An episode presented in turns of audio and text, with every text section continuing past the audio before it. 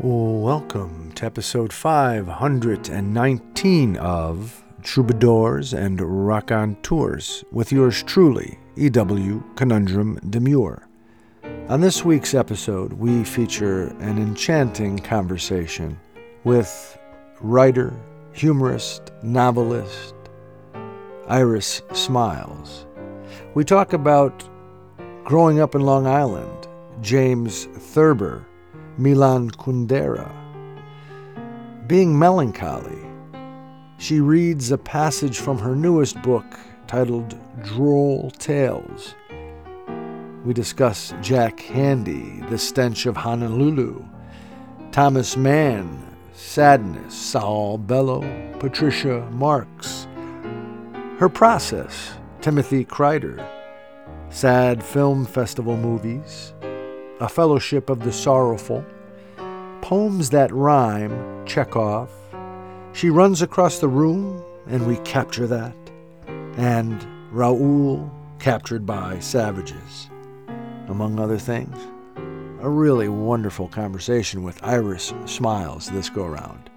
We have an EW essay titled Hugs, and we share a poem by Iris titled Loss, as published in the April 10th, 2023 edition of the New Yorker magazine. We have an EW poem called Blossoms, too. All of this, of course, will be infused, imbued with the wonderful energy of several great tunes. It is so nice to be with you. Let's get to it then. Episode 519 of Troubadours and Raconteurs. Canal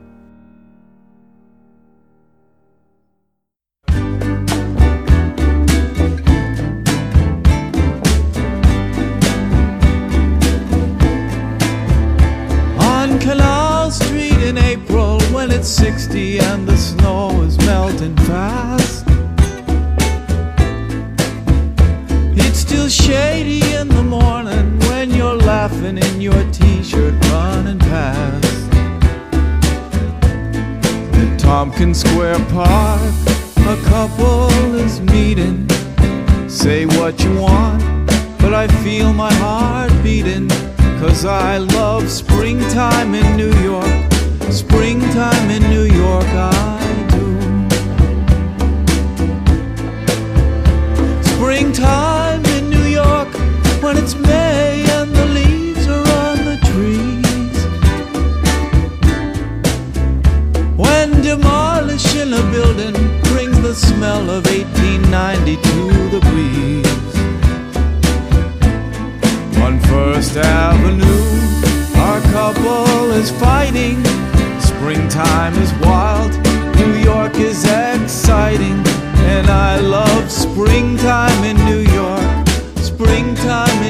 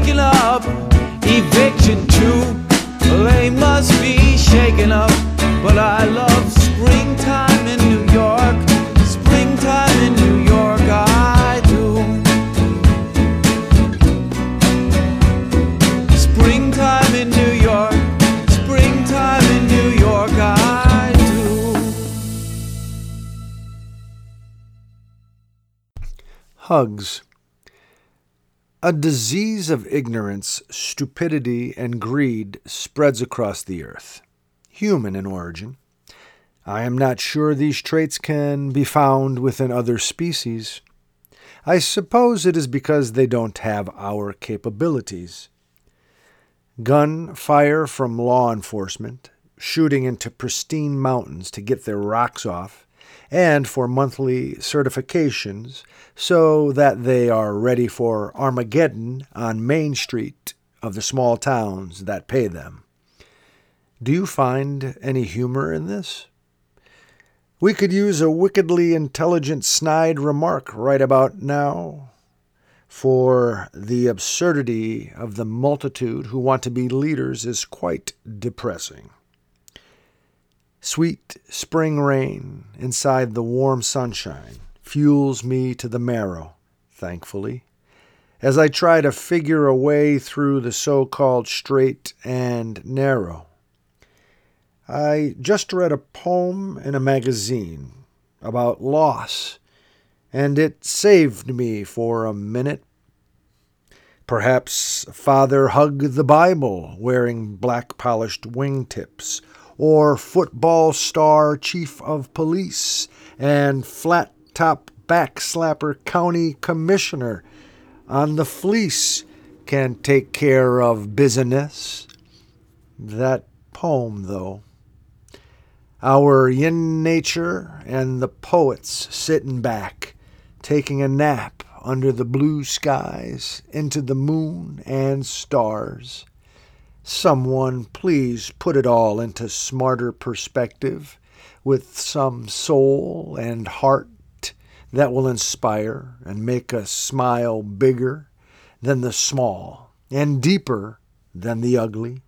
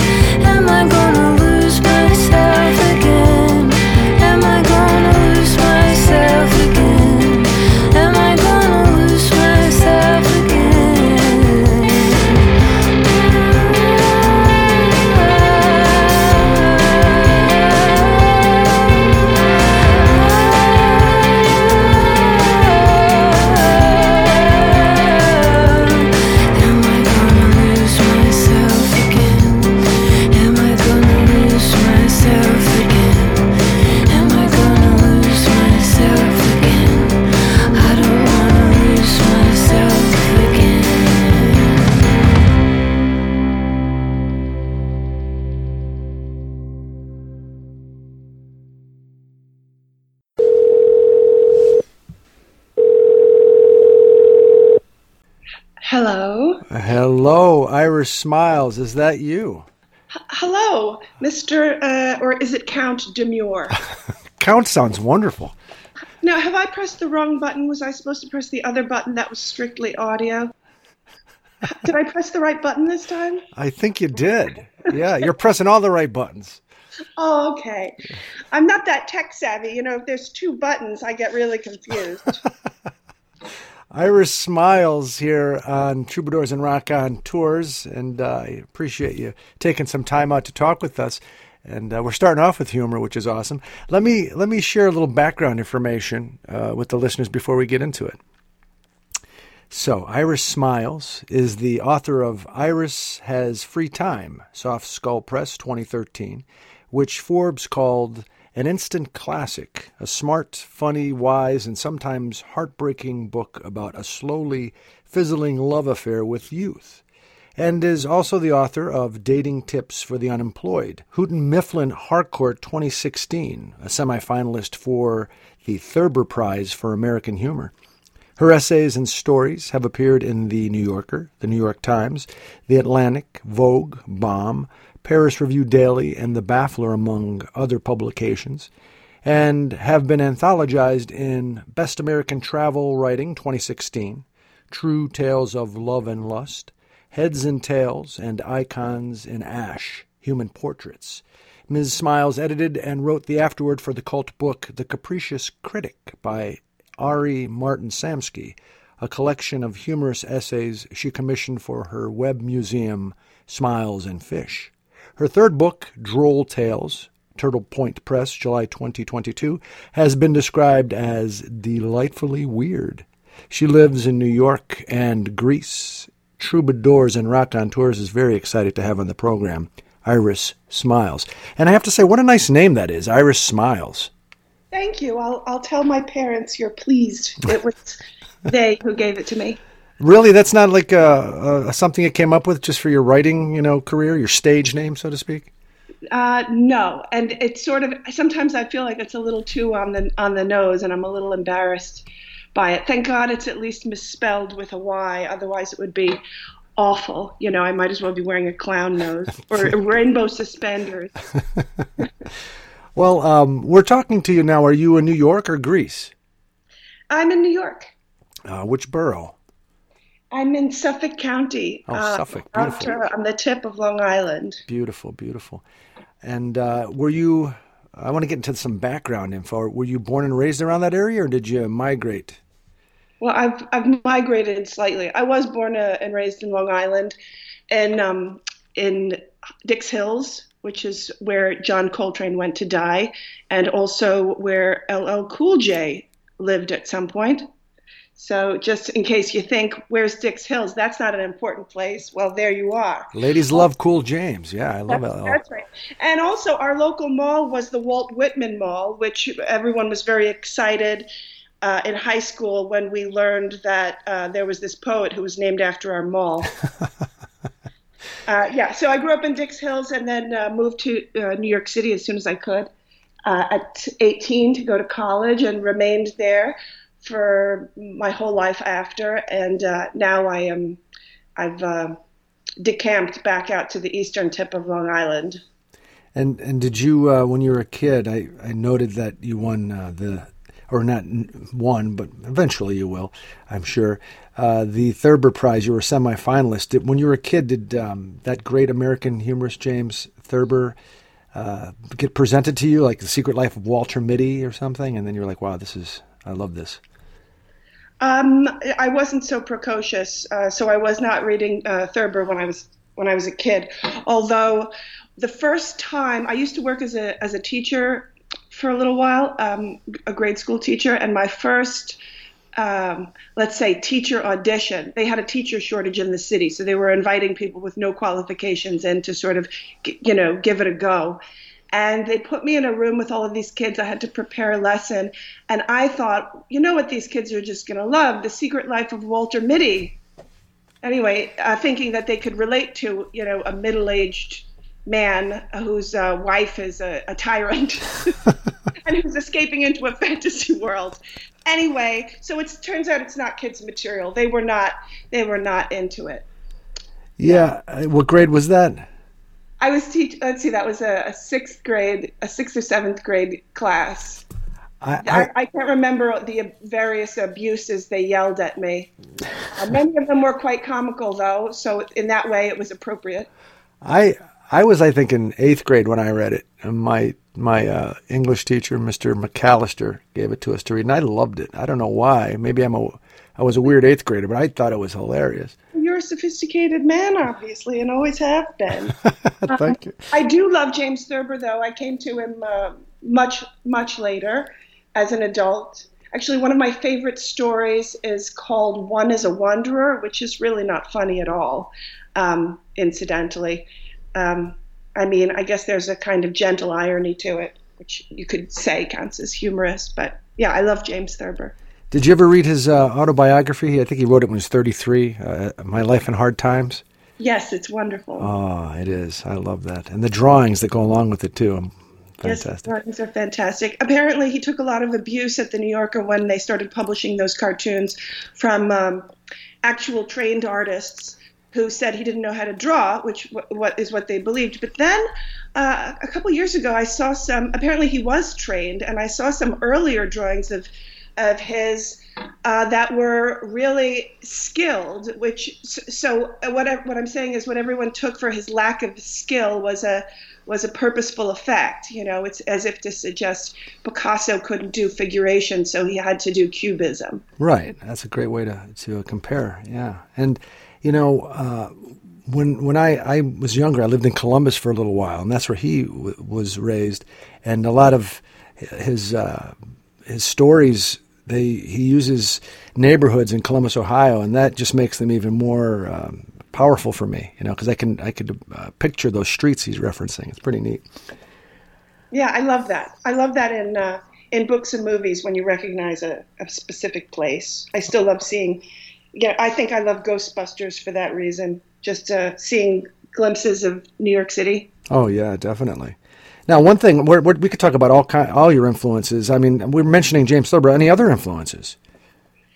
Well, uh, sure. I, and again, I don't know that James Thurber was an influence. Okay, I was I'm a- presumptuous there. Sorry. I'm a fan.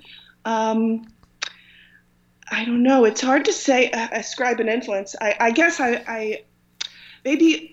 Well, this sounds out of left field, but Kundera is a big influence, perhaps because I Milan. like.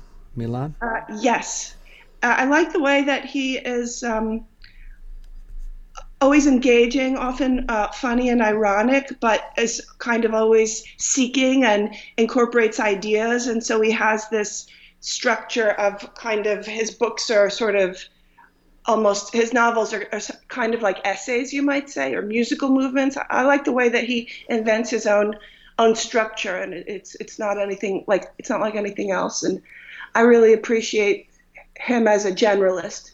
You learn about music from him and literature and art, uh, you know, through a story that he's telling and, and how those things co- come into it. And so I think that's just kind of wonderful. I like writers who sort of think on the page so that you can think with them. Yeah, I, I happen to have read a lot of Kundera too, uh, and I, I realize from critics, and I, I guess I agree too, but I'm not an expert. I'm a novice. Uh, critics believe that he writes or creates great female characters. Would you agree with that? Um, I, I, I don't. I, I suppose. Uh, I, I mean, I don't. I, I, I when I when I um, have read him, I never really wasn't thinking, "Wow, this female character is really great." I just kind of loved all of it. So um, I guess so.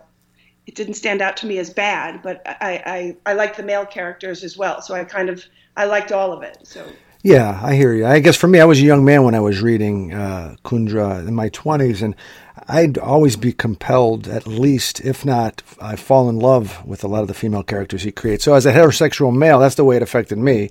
But I was just wondering, you know, if what I'd read about Kundera uh, Milan was was accurate from your perspective.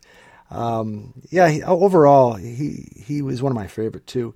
Uh, and in, when you when you look at back to humorists, another thing that I hear again, you're an expert in these areas. You're the real deal. I'm just interviewing you, so please excuse my ignorance um, and point it out for the listeners. Uh, a lot of humorists usually are looked at, or they they've been analyzed as, as maybe to a great extent melancholy. You know, that's their general mo, and th- they get out of it or struggle through it by writing humorous pieces. Do you think that's accurate? Is that is that your uh, experience personally as well? Um, I think so. I mean, I, I think that you, yeah, I think to be funny, you have to sort of be prone to some sadness. Um, absolutely. Uh, but I don't know if it's about getting. I, I, mean, personally, I'm very mistrustful of anything that lacks humor because I think it's a little, it's failing to see the kind of the whole picture. I mean, the world is full of irony. So, um, my fa- many of my favorite writers, I wouldn't. I, I would say there's a distinction between a, a, humorist and and an author who writes uh, funny. Um, so you know, a humorist is, I guess, someone who a, a, book that is expressly set out to make you laugh and really give you nothing more. One book recently that I absolutely loved on that order, though I don't, don't generally like uh, humorists exclusively, is Jack Handey's The Stench of Honolulu, mm-hmm. which is so hilarious. You know, he's the one who writes those, who or used to write the deep thoughts for Saturday Night Live. Yeah, that's what I was thinking. Yeah. I was reluctant to read it because I thought, oh, it's just going to be a humor book, and it usually you laugh a little, and then for me, I get a little bored when there's nothing more. But this is a tale of high adventure and absurdity, and it's uh, it's very inventive. But otherwise, I prefer, I guess. Um, I think Thomas Mann is very funny, but often not talked to, but you wouldn't call him a humorist, but his, his books are full of humor. Donald Barthelme was often mistakenly called a humorist, and I think that really belies the depth of his work. Um, one of his collections of short stories he actually called Sadness, and he still couldn't get the critics to take him seriously. um, but I love Barthelme as well. And again, very funny. Saul Bellow is really funny, one of my favorite writers. And um, also, as a, a, contemporary, I love Patricia Marx, who does write uh, sometimes exclusively humor pieces for The New Yorker, but she has two novels, Him, Her, Him Again, The End of Him, and Starting from Happy, which have a lot of heart to them and uh, and and smart, and they're they're not at all simply humorous. So th- those are some great writers who are all full of sadness. And yourself, then you wouldn't consider yourself a, just a humorist. You write funny pieces. Um, yeah, yeah. Uh, I, I rarely set out to write anything uh, just just funny. Um, sometimes, but rarely. I, I, don't know if I'd be that that good at it. I'd have to have uh, the jokes would have to be closer together or something. But yeah, usually, I mean, I, I'm pretty serious with my with my intention usually I start out with something that I'm kind of searching for, and uh, often it's funny. So uh, yeah, you just you kind of go with it in a way. It, it, I don't want to overuse this term, but it's, it's sort of you sit down. I'm going to write something, and and you have an idea, and then you build off that idea, or you just sit down at a blank page and see what flows out of you, or maybe a combination. Um, sometimes, yeah, a combination. I, I rarely sit down and just see what see what happens. Usually, I'll start with something, maybe a line that I have in my in my head, uh, or you know, an idea for a story, some scene that I'm seeing, or some character, or maybe an idea that I want to explore. Um, I'm I'm wondering if you know a guy that I know. I wouldn't call him a friend, but we've we've crossed paths. I've had him on the show, and I think you guys probably have crossed paths. At least you've written for similar. Uh, periodicals. Uh, Timothy Kreider. Do you know Timothy? Oh, is that how you pronounce his name? That's the way. Yeah. How do you? Uh, yeah, pretty I've, sure. I've read two of his books of essays, which I really liked very much. He's wonderful. Yeah. I, I like similarly. Yes, he's he's very funny, but he's very he's very uh, underneath. It's it's it's not about it's not really about getting a laugh. You sort of laugh along the way because life is funny, uh, but but he's quite he's quite serious. He approaches a lot of serious topics, and there's yeah, there's a lot of a lot of depth to his um, his essays, or, or what I've read. Yeah, um, we we we learned nothing. I think was the one book, and the other one was I wrote this because I love you. Those are the two Yes. um, that I've read. Now, thank you for chiming in on him. You guys should get together. You probably have a ball sitting down and having a cup of coffee or a beer. I, I honestly, I, I've hung out with him. I haven't hung out with you. He's a lot of fun, and he is he is a bit melancholy. I think he would he would agree. But uh, underneath it all, he does see the absurdity. Um, and kind of tries to point it out uh, when we're hanging out, at least the few times we did. You know, with this also this idea of, of people talk a lot about humorists being uh, sad or comedians being sad. Um, and so I wonder about the reverse. Sometimes when I see these very humorless movies or read these humorless books that are just, you know, it's just one bleak thing after another. It's sort of cancer, suicide, murder fest, you know.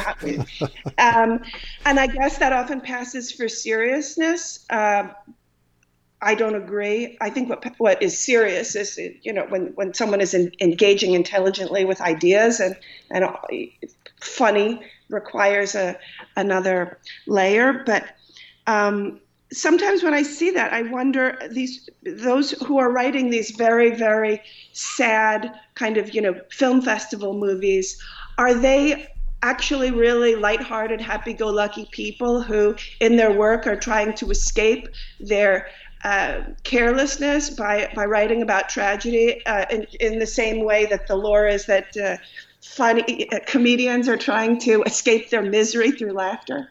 That's, a great question. That's a great question. Uh, well, you know, that leads me to something that my associate producer, Dr. Michael Pavis, wanted me to ask you. he loves a phrase from uh, your Droll Tales video, uh, and he wants to know, he wanted me to ask you, are you a member of the Fellowship of the Sorrowful? Well, yes, I I think we all are. Um, all people are. That is uh, a line from a story in the book Droll Tales uh, from O Lost. Uh, we are a fellowship of the sorrowful. What I was thinking about there is something I, I often go back to is the, the, the Buddha saying that all life is sorrowful, and this idea that to be alive is to be in pain. That's the human condition. Um, and so that goes hand in hand with the other when this this sort of cult group is talking about themselves they say we are a fellowship of the sorrowful and holy tellers of the knock knock joke which you might not think go together but i guess you can see how i imagine they would given what i've just said about humor and sadness.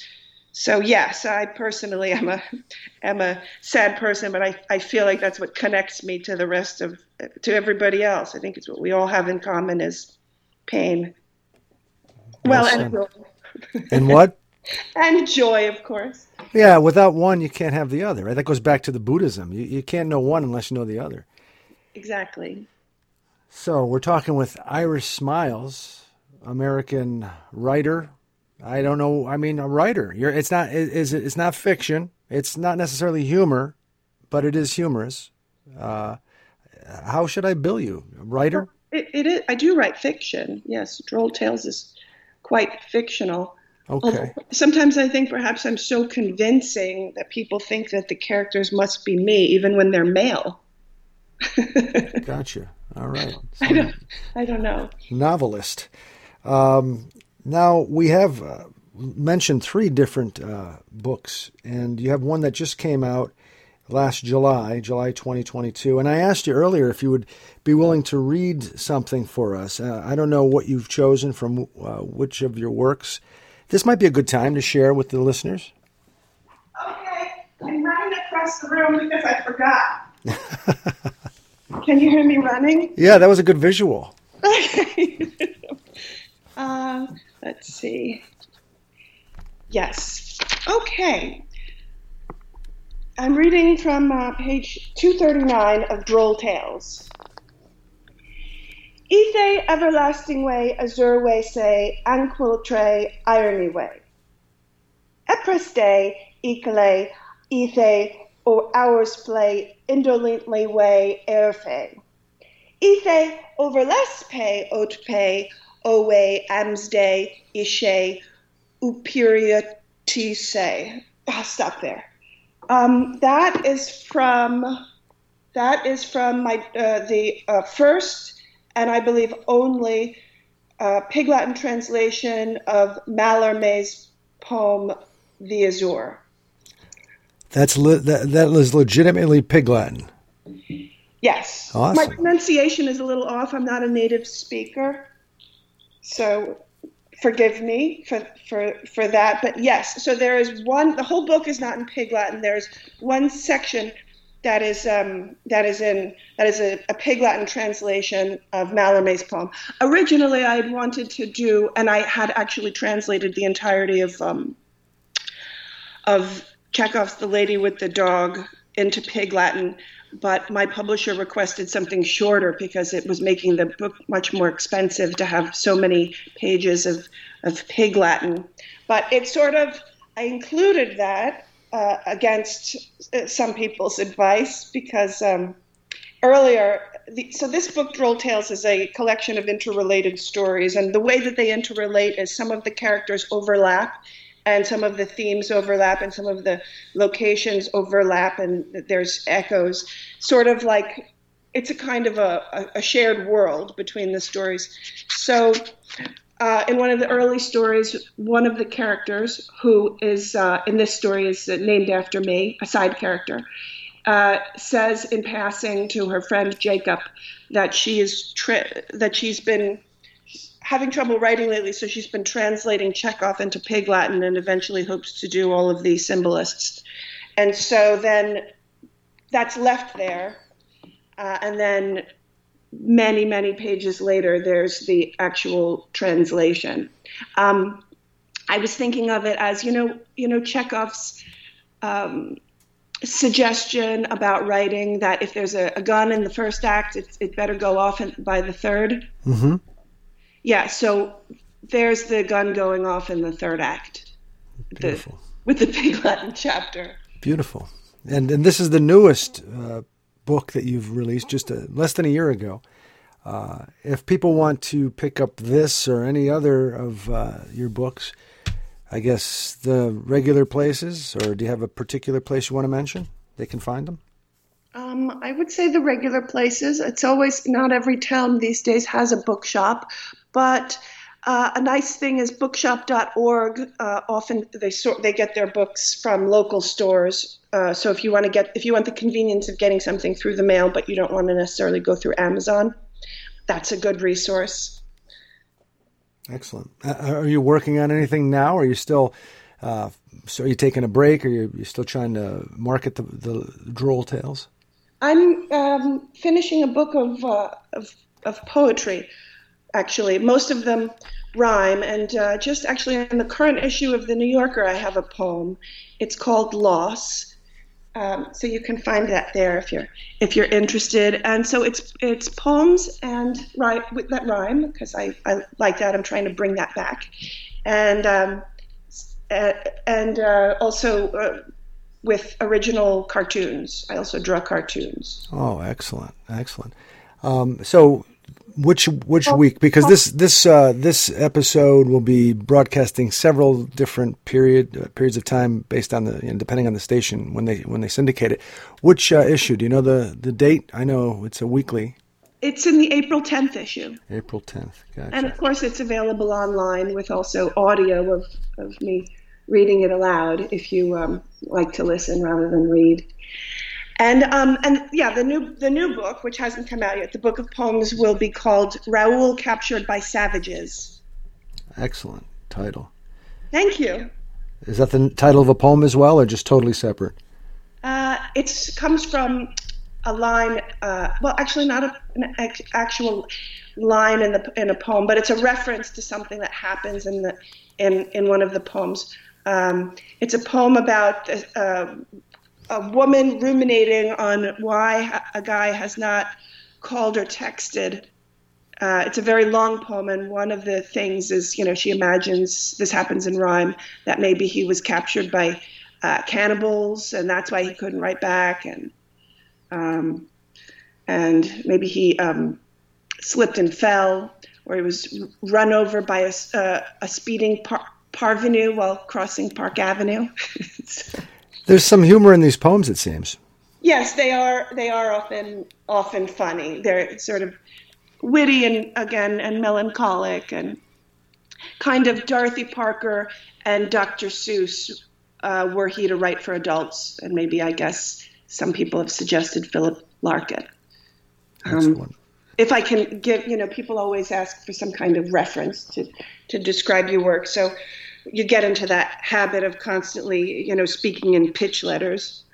So forgive me for the comparison. No, no, it helps. And, and I have to say, you know, I I am an, an avid reader of magazines. I love magazines. They're like little presents coming in the mail uh, that brighten my day. And I get the New Yorker, Harper's, you know, uh, several others. And oftentimes, a poem will just totally change in, uh, my my feeling uh, for the day in a, in a positive way.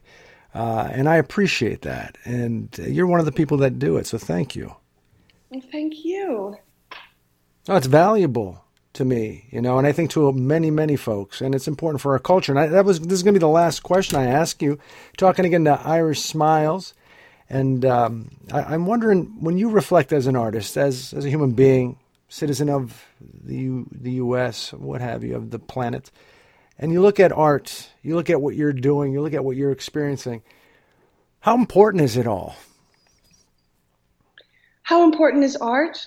Yeah, yeah. Wow. I mean, this this touches on a, a source of great. Speaking of melancholy, um, sometimes I think, what's the? I get the what's the point? Uh, you know, what's the point of any of it? But then, um, like you said, I have about finding a poem and that sort of touching you. I have the same experience that sometimes you know there's so much there's so much dross there's so much so many words out there right and so you can read a lot of stuff and think what's the, why bother why bother adding more words to the world but then uh, every once in a while you you come across the real thing and it just it you feel I feel connected moved and and and I and suddenly I understand the world in a whole different way, and I actually feel a part of it. I guess I feel a part of that fellowship of the of the sorrowful, and I feel connected. So, I think it's both. It could be everything. Uh, art. Sometimes it's it's absolutely vital and essential, and uh, except for all of the non-essential stuff, you know. Uh, so that's what I'm striving what I'm striving for when I'm when I'm writing, I guess, is to to you know to reach out and, and touch touch other other people the way I've sometimes been moved and felt embraced by a work. Nicely stated. Nicely said. Iris Smyles, thank you so much for being on Troubadours and Raconteurs. I'm going to go right now and read your poem in the April 10th issue of The New Yorker. And uh, it's been a joy talking with you. Thank you so much. Thank you for having me. I enjoyed it very much. Take care of yourself. You too.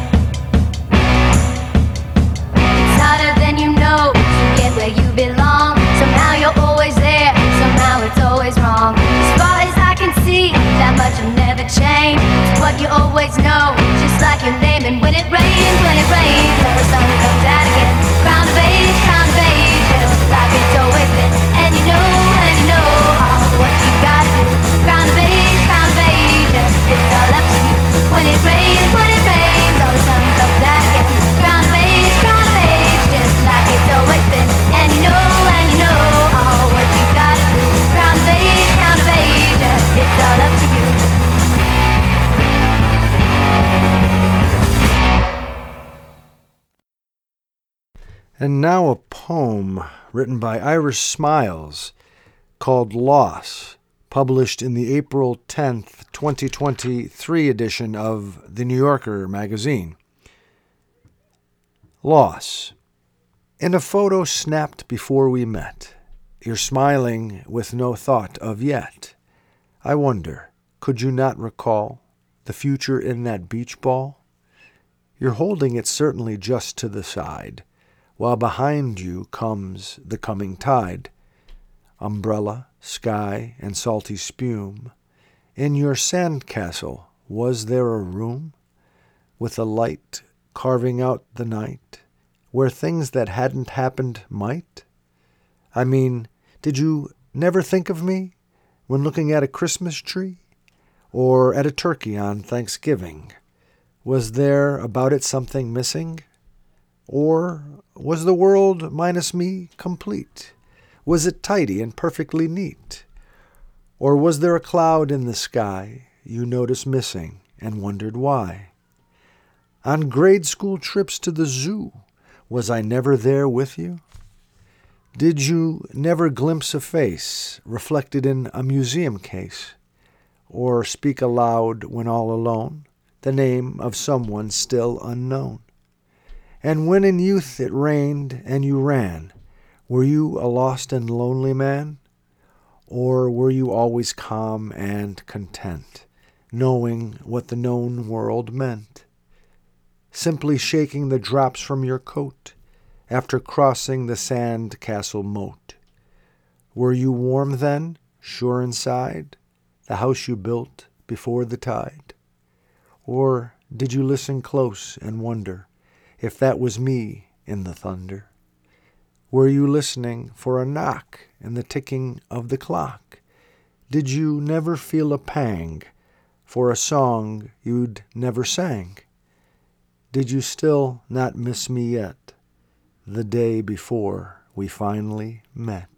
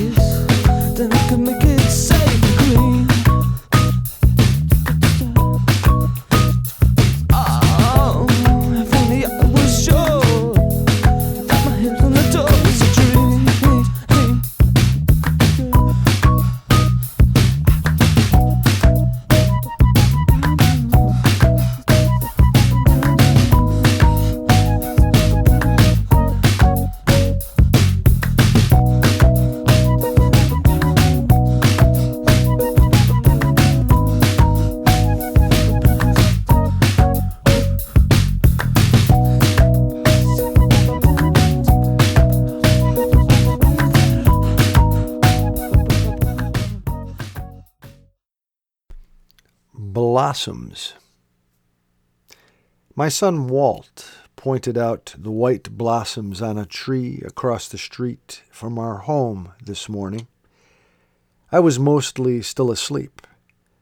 The sunrise was shining on him as he pointed me in the right direction. Natural, springtime, perfection.